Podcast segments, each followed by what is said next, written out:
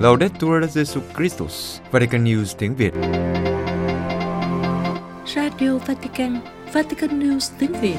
Chương trình phát thanh hàng ngày về các hoạt động của Đức Thánh Cha, tin tức của Tòa Thánh và Giáo hội Hoàn Vũ được phát 7 ngày trên tuần từ Vatican và Roma. Kính mời quý vị nghe chương trình phát thanh hôm nay thứ Bảy ngày 25 tháng 3 gồm có Trước hết là bản tin Kế đến là chia sẻ lời Chúa và cuối cùng là mục Nữ tu trong giáo hội. Bây giờ kính mời quý vị cùng Xuân Khánh và Văn Cương theo dõi tin tức.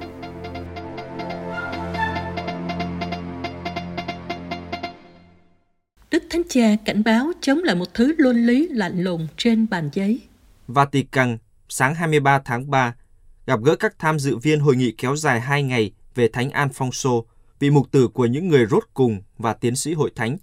Đức Thánh Cha khuyến khích họ dung hòa tính chặt chẽ của khoa học với sự gần gũi với dân Chúa để có thể đưa ra những câu trả lời cụ thể cho những vấn đề thực tế và những đề xuất luân lý nhân đạo, chú ý đến chân lý cứu độ và lợi ích của con người. Nói chuyện với các tham dự viên hội nghị do Học viện Giáo hoàng Alfonso ở Roma tổ chức, Đức Thánh Cha nhắc lại rằng mọi đề xuất thần học luân lý đều có nền tảng tối hậu này là chính tình yêu của Thiên Chúa hướng dẫn chúng ta, hướng dẫn các lựa chọn cá nhân và hành trình cuộc sống của chúng ta.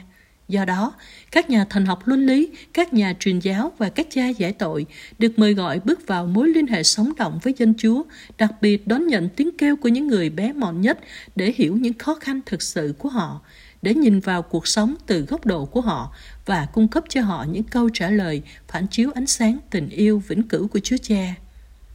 Đức Thánh Cha lưu ý, trung thành với truyền thống Alfonso, các nhà thần học luân lý tìm cách đưa ra một đề xuất về đời sống ký tơ hữu, trong khi tôn trọng những đòi hỏi của suy tư thần học, không phải là một nền luân lý lạnh lùng trên bàn giấy. Ngược lại, đó phải là đề xuất đáp ứng một sự phân định một vụ mang tính yêu thương nhân hậu nhằm mục đích hiểu biết, tha thứ, đồng hành và trên hết là hội nhập. Hội nghị đã bắt đầu bằng việc suy tư về lương tâm và tính năng động của việc đào tạo lương tâm. Theo Đức Thánh Cha, đây là một chủ đề quan trọng. Ngài nói rằng, trước sự thay đổi nhanh chóng và phức tạp của thời đại mà chúng ta đang sống, chỉ những người có lương tâm trưởng thành mới có thể thực hiện trong xã hội vai trò truyền giáo lành mạnh để phục vụ anh chị em mình. Đức Thánh Cha cũng cảm ơn các nhà thần học luân lý về những suy tư của họ về đạo đức sinh học và đạo đức xã hội, đồng thời nhấn mạnh tính thời đại của chúng hơn bao giờ hết. Ngài nói, khủng hoảng môi trường, quá trình biến đổi sinh thái, chiến tranh, một hệ thống tài chính có thể điều chỉnh cuộc sống của con người đến mức tạo ra những nô lệ mới, thách thức xây dựng tình huynh đệ giữa con người và giữa các dân tộc. Những vấn đề này phải kích thích chúng ta nghiên cứu và đối thoại. Đức Thánh Cha khuyến khích lòng hiếu khách. Vatican, thứ Sáu 24 tháng 3, Đức Thánh Cha gửi sứ điệp đến lễ khánh thành ngôi nhà đón tiếp cha mẹ các trẻ em bị bệnh đang được điều trị ở các trung tâm y tế Milano của Ý. Ngài cảm ơn các thành viên của tổ chức Junitansi đã nỗ lực hoàn thành công trình và khích lệ mọi người đón tiếp khách như đón tiếp các thiên thần của Chúa. Nhà đón tiếp cha mẹ các thiếu nhi bị bệnh đang được điều trị ở các trung tâm y tế của Milano – mang tên người dẫn chương trình truyền hình nổi tiếng Fabrizio Frissi, trong nhiều năm đã dấn thân làm việc cho tổ chức Unitansi, tổ chức chuyên giúp đỡ các bệnh nhân hành hương tại Lộ Đức và các trung tâm thánh mẫu khác. Lễ đặt viên đá đầu tiên diễn ra vào ngày 29 tháng 3 năm 2022 và viên đá đầu tiên là viên gạch Đức Thánh Cha tặng cho tổ chức, được lấy từ cửa thánh của năm thánh lòng thương xót. Trung tâm có thể tiếp đón 6 gia đình, đảm bảo cho họ không gian riêng tư như phòng ngủ và phòng tắm – và không gian chung như nhà bếp, phòng khách và sân vườn. Trong sứ điệp gửi đến lễ khánh thành nhà Fritzi, Đức Thánh Cha nhắc lại cách đây một năm, vào lễ khởi công công trình, Ngài cũng đã viết thư cho tổ chức, ủng hộ sáng kiến xây một ngôi nhà có thể cung cấp chỗ ở thân thiện cho các bà mẹ có con đang điều trị tại thành phố. Và hôm nay, 24 tháng 3, công trình đã hoàn thành. Đức Thánh Cha bày tỏ niềm vui vì hôm nay ước mơ đã thành hiện thực về một ngôi nhà có thể chào đón những người phải chống chọi với bệnh tật nhất là những cha mẹ vất vả bên con cái, thường còn rất nhỏ. Ngài mong ước những lời trong thư Do Thái luôn sống mãi trong tâm hồn mỗi người. Anh em đừng quên tỏ lòng hiếu khách, vì nhờ vậy có những người đã được tiếp đón các thiên thần mà không biết. Đức Thánh Cha viết, Ngài hiểu tình cảnh khi một em bé ốm nặng cần phải được chăm sóc y tế. nhưng thường phải xa nhà. Bên cạnh sự chữa trị của các bác sĩ và nhân viên y tế, việc phục hồi của các em còn cần sự gần gũi yêu thương dịu dàng của cha mẹ. Ngôi nhà dành cho các cha mẹ các em là một nhu cầu rất chính đáng. Cuối sứ điệp, Đức Thánh Cha cầu xin Đức Mẹ nâng đỡ, an ủi và chúc lành cho tất cả các cha mẹ sẽ được tiếp đón tại nhà Fritzi. Chính phủ Đông Timor phê duyệt 15 triệu đô la hàng năm cho giáo hội giúp dân chúng. Vatican, đưa ông Marco Sprizzi, đại biện sứ thần tòa thánh tại Đông Timor khen ngợi chính phủ vì đã quyết định phê duyệt 15 triệu đô hàng năm cho giáo hội công giáo thực hiện các hoạt động giáo dục và xã hội. Vào ngày 22 tháng 3, chính phủ đã phê duyệt khoản trợ cấp hàng năm trị giá 15 triệu đô la cho Hội đồng Giám mục Timor.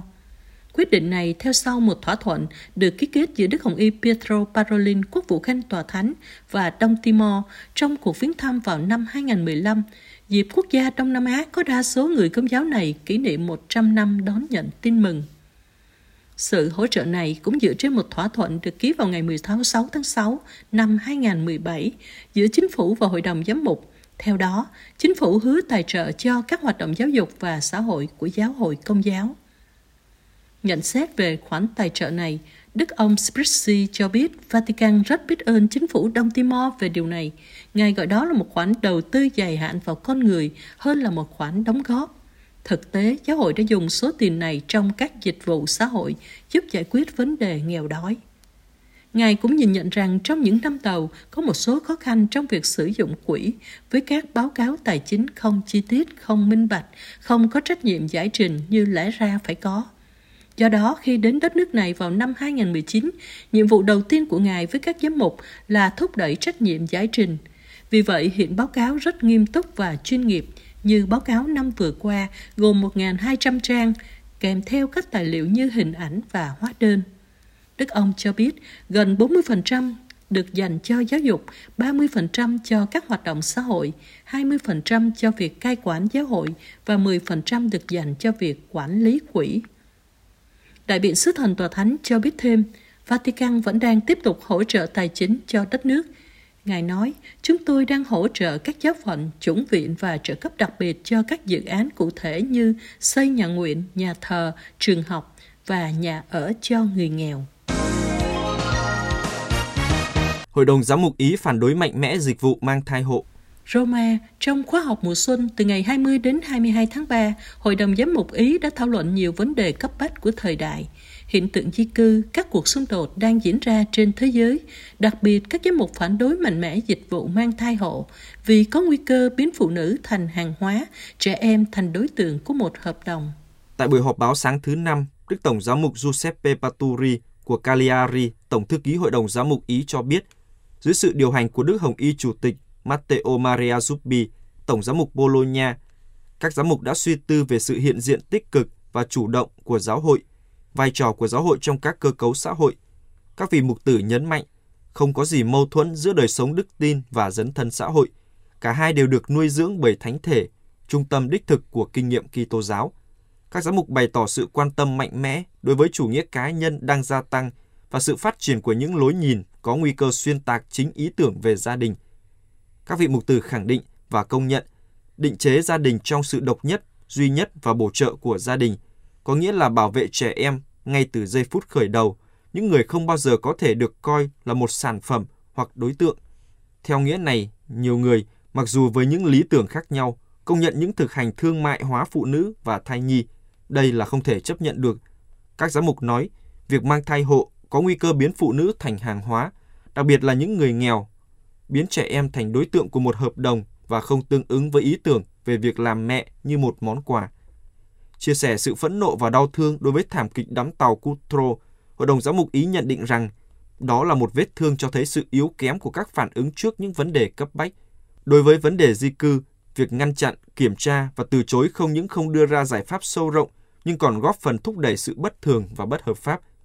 Thay vào đó, cần các chính sách nhìn xa trông rộng ở cấp quốc gia và châu Âu – có khả năng quản lý các luồng nhập cảnh thông qua các kênh hợp pháp như hành lang nhân đạo, đồng thời ghi nhớ rằng quyền sống phải luôn được bảo vệ và việc cứu hộ trên biển là nghĩa vụ đối với mọi quốc gia. Về cuộc xung đột bi thảm ở Ukraine, Hội đồng Giám mục Ý bày tỏ mối quan ngại sâu sắc đối với mối đe dọa hạt nhân và sự bế tắc trong các cuộc đàm phán ngoại giao dường như ngày càng xa rời hy vọng về hiệp ước ngừng bắn.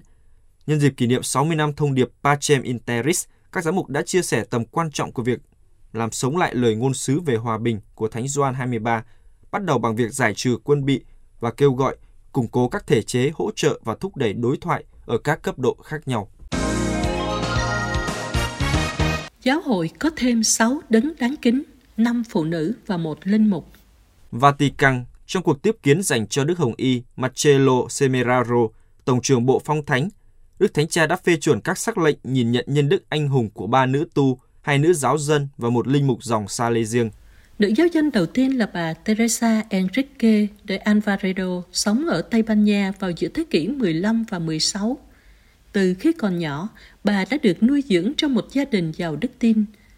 Bà kết hôn và có bốn người con, nhưng sau đó trở thành quá phụ. Đức tin và tình yêu kiên vững của bà dành cho Chúa Giêsu trong bí tích thánh thể đã khiến bà tách mình ra khỏi sự hào nhoáng của cung đình Tây Ban Nha để chuyên tâm cầu nguyện và hoạt động bác ái. Nghỉ hưu ở Torrijos gần Toledo, bà sống một cuộc sống khổ hạnh và hoạt động vì những người nghèo và bị gạt ra ngoài lề xã hội. Bà đóng vai trò là một người mẹ và nhà giáo dục cho những bé trai mồ côi vì bệnh dịch và nạn đói, chăm sóc các thiếu nữ và phụ nữ đường phố, chăm sóc người bệnh và làm việc để phục hồi việc tôn thờ bí tích thánh thể. Bà cũng quản lý tài sản của gia đình mình một cách thông minh và thận trọng, phân bổ phần lớn cho các hoạt động từ thiện và xây dựng những nơi thờ phượng. Bà cũng sử dụng nó để giúp thành lập một số hội đoàn, một đan viện và bốn tu viện. Bà qua đời năm 1529.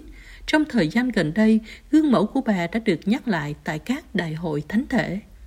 Giáo dân thứ hai là cô Maria Domenica Lasseri, sinh tại tỉnh Trento của Ý, là một nữ giáo dân sống ở Capriana vào những năm 1800. Gia đình cô rất sùng đạo và đã dạy cô những chân lý của đức tin cũng như những công việc lao động trên cối xay và trên cánh đồng. Khi còn nhỏ, cô đã cống hiến hết mình để giúp đỡ những người nghèo khổ và đau khổ và cùng mẹ chăm sóc những người bị ốm vì một trận dịch nghiêm trọng và truyền nhiễm. Chính cô cũng mắc phải căn bệnh này. Cô bắt đầu bỏ ăn, khó thở, sốt và run đến mức co giật. Vào tháng 1 năm 1835, cô nhận được dấu thánh trên hai bàn tay, bàn chân và ở bên phải lồng ngực. Một tháng sau, cô nhận được dấu mão gai trên đầu, máu chảy ra vào mỗi thứ sáu. Cô đã biến trải nghiệm của mình về những hiện tượng phi thường như vậy thành một cơ hội để cầu nguyện và dân hiến bản thân. Cô chịu đau đớn khi mang dấu thánh và không muốn thu hút sự chú ý của công chúng. Cô cảm thấy mình thuộc về Chúa và thánh giá của người một cách đặc biệt và làm chứng cho tình yêu của người. Cô qua đời năm 1848, hưởng dương 33 tuổi. Các giám mục Hoa Kỳ nói rằng việc ủ thi thể, thủy phân bằng chất kiềm là không tôn trọng thân xác con người. Hoa Kỳ, ngày 23 tháng 3, Ủy ban Giáo lý của Hội đồng Giám mục Hoa Kỳ đã đưa ra một tuyên bố nhắc lại ưu tiên của giáo hội đối với việc chôn cất người quá cố và nói rằng các phương pháp mới hơn, cụ thể là thủy phân bằng chất kiềm và ủ xác người, không thể hiện sự tôn trọng đối với thân xác con người. Quá trình ủ thi thể người chết, còn được gọi là khử chất hữu cơ tự nhiên, là một hiện tượng tương đối mới ở Hoa Kỳ và được hợp pháp hóa ở một số bang, gần đây nhất là California. Khi một thi thể được ủ phân, nó được đặt trong một thùng chứa có thể tái sử dụng, nơi các vi sinh vật và vi khuẩn sẽ phân hủy nó thành đất trong vòng 30 đến 45 ngày. Thủy phân bằng chất kiềm là một quá trình trong đó cơ thể con người bị phân hủy trong bề hóa chất ở áp suất và nhiệt độ cao, tạo thành một số mảnh xương và một lượng lớn nước thải.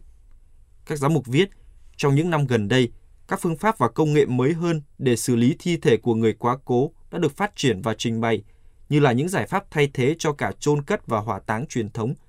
Một số phương pháp và công nghệ mới hơn này đặt ra những vấn đề nghiêm trọng về việc chúng không thể hiện sự tôn trọng đối với những hài cốt, điều đức tin công giáo đòi hỏi.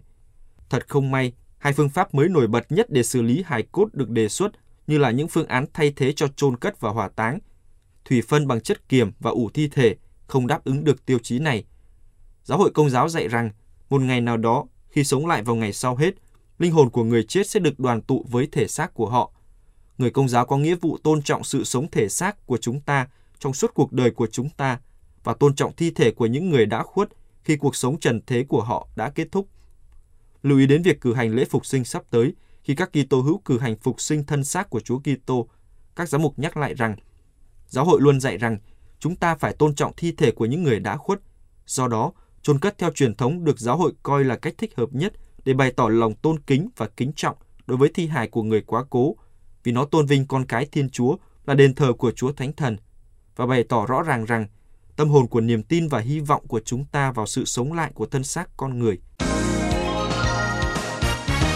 Chương trình Tĩnh tâm mùa chay năm 2023 của Vatican News tiếng Việt Trong tâm tình mùa chay và chuẩn bị tâm hồn để bước vào cuộc thương khó và phục sinh của Chúa Giêsu, Vatican News tiếng Việt thực hiện 8 buổi tĩnh tâm mùa chay 2023 từ hôm nay, thứ Bảy ngày 25 tháng 3 với đề tài Hòa giải và Hòa bình.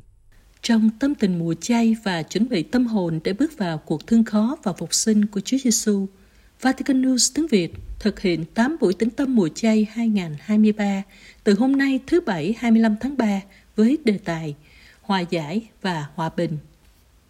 Trong những năm qua, với những khủng hoảng trầm trọng trong các tương quan giữa các quốc gia, dân tộc và đời sống xã hội, Đức Thánh Cha Francisco đã quan tâm đặc biệt đến vấn đề hòa giải và hòa bình. Một cử chỉ cụ thể gần đây nhất là chuyến tông du hành hương hòa bình đến Cộng hòa Dân chủ Congo và Nam Sudan từ ngày 31 tháng 1 đến 5 tháng 2 vừa qua, được Ngài thực hiện với mục đích kêu gọi sự hòa giải và hòa bình tại hai quốc gia này.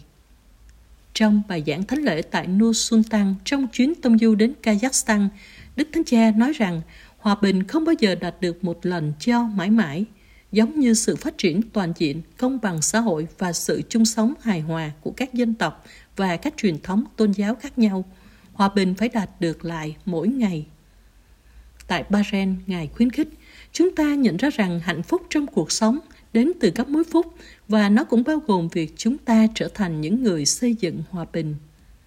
Cùng với hành trình xây dựng hòa bình, Đức Thánh Cha đang thực hiện, Vatican News tiếng Việt thực hiện những buổi tính tâm online mùa chay 2023, bắt đầu từ hôm nay thứ Bảy, ngày 25 tháng 3, và kết thúc trước khi bước vào tuần thánh, với việc các tín hữu tiếp tục hành trình trở nên những người hòa giải và hòa bình. Các bài tĩnh tâm sẽ được phát hàng ngày vào lúc 7 giờ tối giờ Việt Nam tại website, kênh YouTube và Facebook của Vatican News tiếng Việt từ ngày 25 tháng 3 đến 1 tháng 4 năm nay. Để tiện cho việc theo dõi, quý vị có thể bấm đăng ký kênh YouTube hoặc Facebook của Vatican News tiếng Việt hoặc đăng ký nhận thông báo qua email tại mẫu đăng ký tại website của Vatican News tiếng Việt. Quý vị vừa theo dõi bản tin ngày 25 tháng 3 của Vatican News tiếng Việt.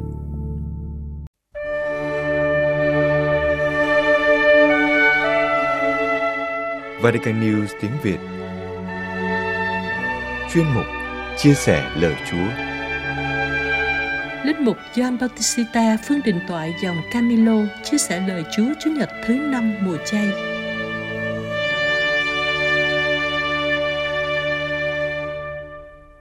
Anh chị em và các bạn rất thân mến, chúng ta đã bước vào Chủ nhật thứ năm mùa chay. Vào Chủ nhật thứ năm mùa chay năm A năm nay, chúng ta được nghe lại đoạn tin mừng theo Thánh Doan chương 11 câu 1 đến câu 45 thuật lại phép lạ của Chúa Giêsu làm cho anh Lazaro sống lại. Lazaro là em của Marta và Maria, ba người là bạn thân của Chúa Giêsu. Và Chúa Giêsu yêu mến họ thật sự.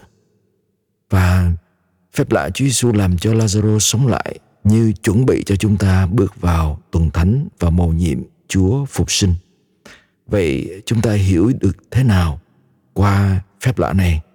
Thưa anh chị em, tôi xin mời gọi anh chị em ờ, để ý đến ba điểm mà ờ, đặc biệt trong bài tin mừng này. Thứ nhất là khi Lazaro bị đau nặng, Marta và Maria đã gửi người đến xin gặp Chúa Giêsu để nói rằng à, người anh em, người bạn mà Chúa thương mến đang đau nặng. Tuy nhiên, à, tin mừng cũng nói rõ là Chúa yêu thương họ rất nhiều, nhưng Chúa vẫn ở lại nơi Chúa đang ở thêm hai ngày. Câu hỏi được đặt ra là nếu Chúa biết được rằng người bạn thân, người mình yêu mến đang đau nặng, tại sao Chúa không đi để chữa ngay tức thì, để cứu người đó, nhưng mà Chúa lại ở thêm hai ngày và đợi cho đến lúc anh ta mất Chúa mới đi. Thưa anh chị em, đây là câu hỏi tôi cũng đặt ra rất nhiều lần trong khi suy tư về đoạn tin mừng này. Có lẽ Thánh Doan muốn ám chỉ một điều sâu xa hơn, không phải Chúa muốn chứng minh rằng đây là phải phép lạ, Chúa sống lại làm cho Lazaro sống lại mới quan trọng hơn là phép lạ giúp cho Lazaro ờ, thoát khỏi bệnh nặng. Không hẳn là như thế. Nhưng có lẽ Thánh Gioan muốn ám chỉ với chúng ta một điều sâu xa hơn là cuộc sống của chúng ta phải đi đến cái chết về thể xác. Và để bước vào cuộc sống mới, chúng ta cần phải bước qua cái chết đó. Nhưng mà phép lạ làm cho Lazaro sống lại cũng giúp chúng ta hiểu một cái gì đó là chúng ta phải chết với con người cũ của mình. Vậy thì thay vì Lazaro được uh, hết bệnh và tiếp tục cuộc sống như xưa, Lazaro phải đi qua cái chết để được Chúa gọi vào cuộc sống mới. Mỗi chúng ta cũng vậy. Được Chúa yêu thương không phải là để cho mình được tiếp tục sống mãi với cuộc sống cũ của mình. Nhưng mà phải đi qua cái chết để được Chúa cho bước vào cuộc sống mới. Vậy thì việc Lazaro được Chúa cho sống lại là biểu tượng để hướng chúng ta về mầu nhiệm của sự phục sinh khi chúng ta cũng đi qua cái chết và Chúa cho chúng ta sự sống mới. Vậy thì Lazaro sống lại đây, Lazaro còn chết nữa không? Thưa còn, vì Lazaro chỉ mới hồi sinh thôi, quay lại cuộc sống cũ thôi. Nhưng mà là biểu tượng để hướng chúng ta về sự sống vĩnh hằng nhờ cái chết và sống lại của Chúa Giêsu. Đó là tình yêu Chúa dành cho chúng ta. Nhưng để chấp nhận, để đón nhận tình yêu đó, chúng ta cũng cần phải chết đi với con đường, với lối sống cũ, với con người cũ của mình để chấp nhận tham gia vào cuộc sống mới. Đặc điểm thứ hai trong bài tin mừng mà tôi mời gọi anh chị em suy tư đó là việc uh, khi Chúa nói Chúa sẽ đến thăm Lazaro, các môn đệ đều cản Chúa. Thầy không sợ chết sao? Trước đó, uh, người Do Thái đang tìm cách ném đá thầy. Và thậm chí khi Thomas nghe được Chúa đi, Thomas cũng nói với các anh em của mình, nào chúng ta cùng đi để chết với thầy của mình. Đây là một cái sự quả cảm của các môn đệ, nhưng cũng cho thấy được cái sự chuẩn bị của Chúa đi vào cái chết. Chúa đến cho Lazaro sống lại nhưng Chúa cũng chấp nhận rằng khi mình đến đến đó mình có thể bị giết chết. Chúa không ngại tìm đến Lazaro để tỏ tình yêu thương của Chúa dành cho Lazaro và là dành cho Martha và Maria. Nhưng khi tỏ tình yêu thương đó, Chúa chấp nhận cái rủi ro là mình có thể bị giết chết. Và dĩ nhiên, cái khi Chúa chịu chết trên thập giá là giờ thời khắc mà Chúa diễn tả tình yêu cao trọng nhất của Thiên Chúa dành cho chúng ta. Chúa chấp nhận chết vì yêu thương chúng ta để ban cho chúng ta sự sống mới. Và cái hình ảnh Chúa đến gặp Lazaro bất chấp việc mình có thể bị giết hại nói cho chúng ta thấy một cách cụ thể tình thương đó. Hình ảnh thứ ba mà tôi mời gọi anh chị em cùng suy tư đó là khi Chúa đến với Lazaro trong lúc Lazaro đã bị chôn trong mồ bốn ngày. Và cả Maria và Martha đều trách Chúa. Nếu thầy ở đây, em con đã không chết. Nếu thầy ở đây, em con đã không chết. Nói lên một cái gì đó rất thực tế về cuộc đời của chúng ta. Mình ước ao Chúa ở đó với mình. Mình ước ao Chúa giữ người thân của mình bên cạnh mình đừng để cho người thân của mình rời xa mình hay phải chết. Nhưng Chúa Giêsu mời gọi Maria và Martha cùng tin, cùng bước ra khỏi cái nước mắt, cái đau khổ, cái khao khát muốn giữ lại người thân của mình suốt đời bên cạnh mình. Nhưng tin vào việc là Chúa sẽ ban cho sự sống đặc biệt hơn. Cuộc sống nhờ Chúa mà họ có được.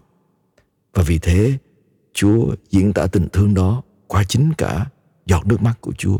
Chúa bật khóc, Chúa cũng thương xót cho Lazaro và Chúa khóc cùng với Maria. Và khi Chúa đến mồ, Chúa gọi Lazaro bước ra. Và trước khi Chúa gọi Lazaro bước ra, Chúa nói mọi người phải lấy hòn đá ra khỏi mộ. Và mọi người còn ngăn cản Chúa, cho thấy rằng chết bốn ngày nghĩa là cái chết đã dứt khoát, không có cơ hội sống lại nữa. Nhưng Chúa mời gọi họ tin. Và Chúa kêu tên Lazaro bước ra. Và đây là điểm mà tôi mời gọi anh chị em suy tư. Khi Lazaro bước ra, Chúa kêu họ phải gỡ những tấm khăn liệm quấn chặt Lazaro lại. Tấm khăn liệm quấn Lazaro lại cho thấy rằng cái chết đã bị buộc lại. Con người bị cầm buộc trong cái sự chết của tội lỗi và Chúa muốn giải thoát Lazaro khỏi điều đó. Lazaro bước ra được đi trở lại tự do. Tại sao điểm này quan trọng anh chị em? Vì đến Chủ nhật phục sinh, anh chị em sẽ thấy Maria Magdala cũng như Phêrô và người môn đệ Chúa yêu cũng đã đến mộ. Nhưng tấm đá giữ cái ngôi mộ đã bị bật ra trước đó. Kế đến là những khăn liệm mà quấn chặt Chúa đó cũng đã được xếp ra một bên. Điều này muốn ám chỉ rằng Chúa không bị cầm buộc bởi cái chết. Chúa Giêsu không bị cầm buộc bởi cái chết. Và Chúa cũng muốn chúng ta như thế. Lazarus sống lại, nhưng để Lazaro được đi tới, được bước ra tự do, phải được tháo ra khỏi những cái khăn liệm cầm buộc cái chết, cầm buộc con người ở trong sự chết. Đây là một cái biểu tượng rất quan trọng thưa anh chị em. Con người chúng ta cũng bị cầm buộc rất nhiều bởi cái chết vốn là biểu tượng của tội lỗi, của tính xác thịt của con người. Cho đến khi nào mình can đảm cởi bỏ những cái sự cầm buộc đó ra, mình mới có thể tham gia vào hay để tự do bước vào cuộc sống mới mà Chúa ban cho mình. À, tuần cuối cùng trước khi bước vào tuần thánh, giáo hội như muốn mời gọi chúng ta đặt câu hỏi lại với chính mình. Có khi chúng ta đang sống nhưng mà chúng ta vẫn bị cầm buộc bởi sự chết của những cái khăn liệm của tiền tài, danh vọng, oán hận, bực tức, phản bội buộc mình lại trong quá khứ, trong ngày hôm qua của cuộc đời mình mà mình không thoát ra được. Và nhiều khi đó là cái hình ảnh thiêng liêng của việc chúng ta bị chôn trong cái nấm mồ của sự tức giận, của dấu hiệu của sự dữ, của cái chết mà do ma quỷ đem tới do tội lỗi mà ra. Chúng ta không bước về phía trước được. Chúng ta không tự do được. Chúng ta không đón nhận ơn sống lại được. Nếu mình để cho mình bị cầm buộc bởi sự chết của văn hóa, của cái chết, của ma quỷ. Và anh chị em biết ngày hôm nay à, ma quỷ vẫn tiếp tục gây ra bao nhiêu cái đau khổ nơi con người, cám dỗ con người, chạy theo cái nền văn hóa của sự chết.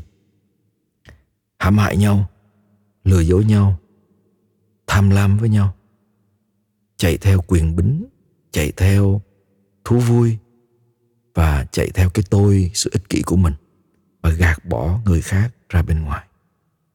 Nhiều khi chúng ta cũng còn cái miếng đá lấp vào tâm mồ của mình cái viên đá nặng trĩu của sự tức giận của oán hờn làm nặng tâm hồn của mình nặng lòng của mình để đón nhận ơn cứu rỗi của Chúa để nghe được tiếng Chúa chúng ta cần phải gỡ miếng đa đó ra cần phải can đảm lột bỏ những chiếc khăn liệm cầm buộc mình trong cái chết của tội để Chúa trao cho mình cuộc sống mới.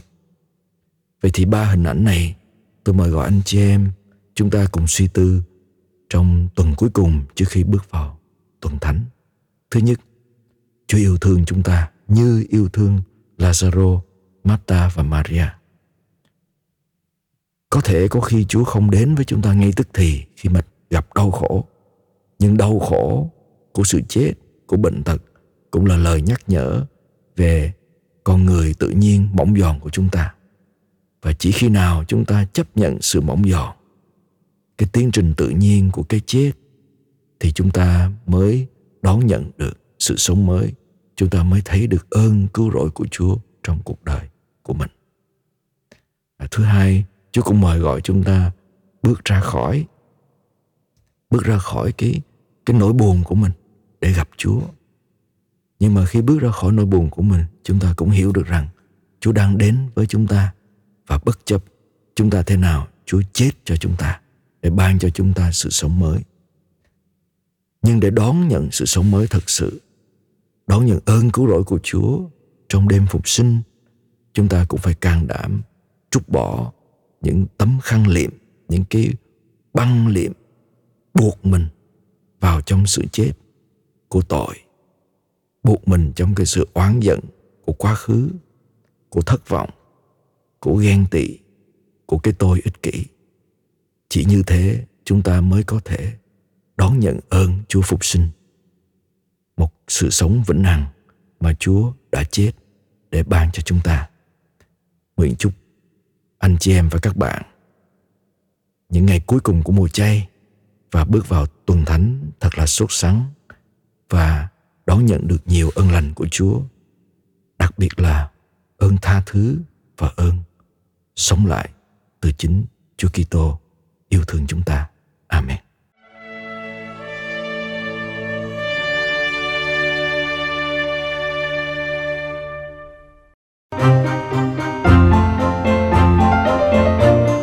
Vatican News tiếng Việt Chuyên mục Nữ tu trong giáo hội Các nữ tu dòng cát minh nhặt phép biến trang trại bỏ hoang thành đan viện.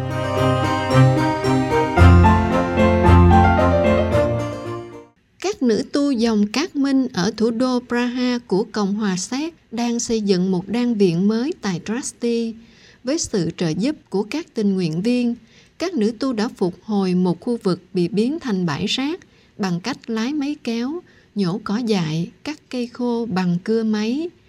Một công ty xây dựng đã xây dựng các tòa nhà mới. Sir Mary nói, bây giờ chúng tôi tiếp tục phần nội thất với niềm tin tưởng vào Chúa và hy vọng rằng một ngày nào đó đan viện sẽ tỏa sự sống cho khu vực xung quanh. Sơ chia sẻ tiếp, Thiên Chúa hàng sống, đấng chúng tôi phục vụ. Những lời này của ngôn sứ Elia, người truyền cảm hứng vĩ đại cho dòng các minh, đã thường được nhiều người trong chúng tôi suy niệm.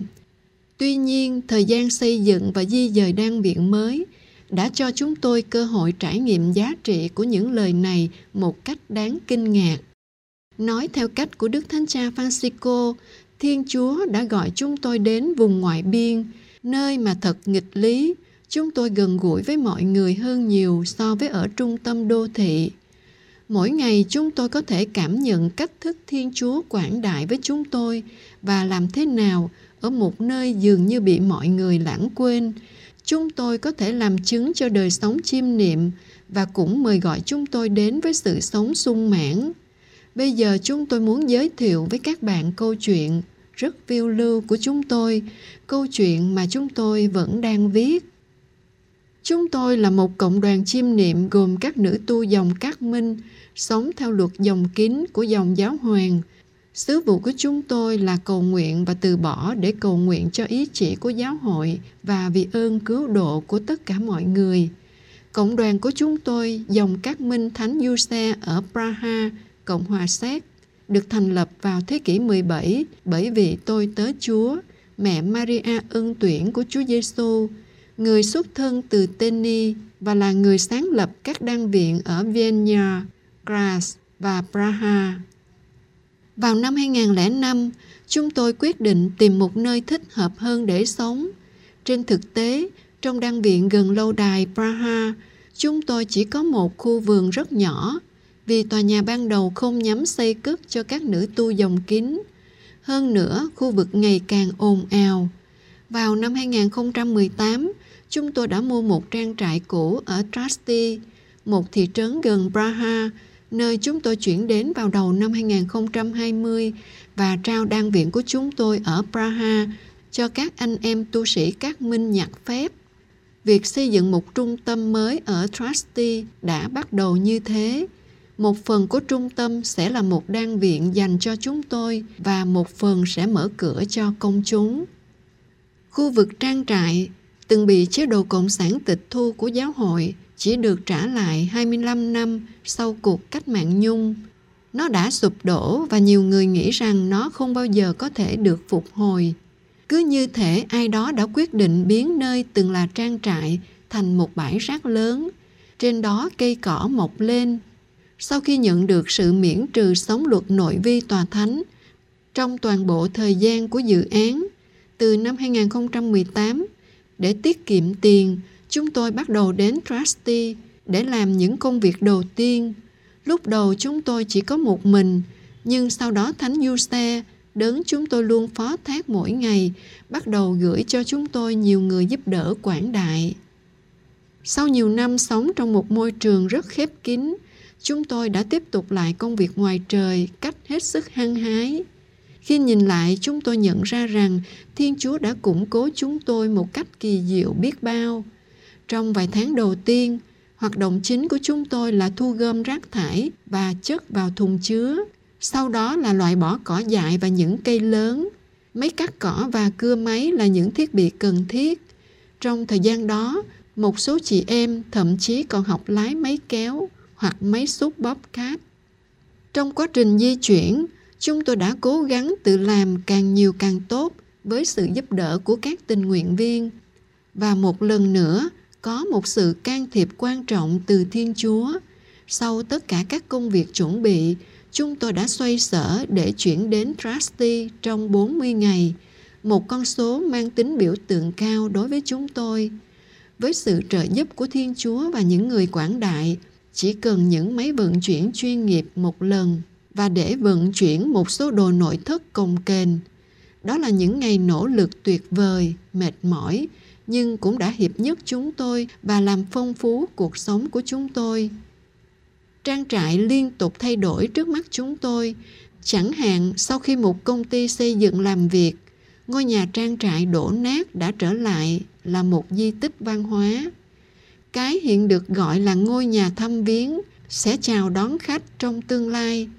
Nơi này cung cấp chỗ cho các cá nhân, gia đình và nhóm cả để nghỉ ngơi và cho các chương trình thiêng liêng khác nhau. Hiện tại, các nữ tu chúng tôi sống ở đó, ít nhất là cho đến khi các cấu trúc không thể thiếu của đan viện mới được hoàn thành. Sau một thời gian dài tìm kiếm để lựa chọn một công ty xây dựng, việc xây dựng tu viện bắt đầu vào mùa thu năm 2021. Tòa nhà sẽ bao gồm kho thóc cũ và ba cánh mới bao gồm một nhà nguyện kính thánh Teresa. Người bên ngoài cộng đoàn sẽ có thể đến nhà nguyện này. Đến cuối năm 2022, toàn bộ khu tứ giác hoàn thành phần thô. Bây giờ các công việc tập trung vào nội thất, ngay cả khi chúng tôi thiếu kinh phí để hoàn thành chúng. Để biết thêm thông tin, vui lòng tham khảo trang web của chúng tôi. Trusty đã trở thành ngôi nhà của chúng tôi – nơi mà chúng tôi có thể sống gần gũi với thiên nhiên hơn nhiều, tiếp xúc với thiên nhiên và trong một mối quan hệ mật thiết mới với thiên chúa tạo hóa, đấng mà chúng tôi hầu như đã cảm nghiệm được sự giúp đỡ và bảo vệ một cách hữu hình của người. Khi đan viện hoàn thành, môi trường sẽ càng thuận lợi hơn cho việc cầu nguyện và dẫn đến đời sống trọn vẹn với thiên chúa nhưng chúng tôi đã cảm nhận rõ ràng sự hiện diện của người và nhiều người khác cũng vậy. Mọi người thuộc mọi thành phần đã đến với chúng tôi, sử dụng không gian nhỏ mà chúng tôi có thể cung cấp cho họ trong lúc này. Họ thường nói với chúng tôi về sự bình an và niềm vui mà họ trải nghiệm ở nơi này. Do đó, chúng tôi hy vọng rằng một ngày nào đó trusty sẽ có thể tỏa ra sự sống cho toàn bộ môi trường xung quanh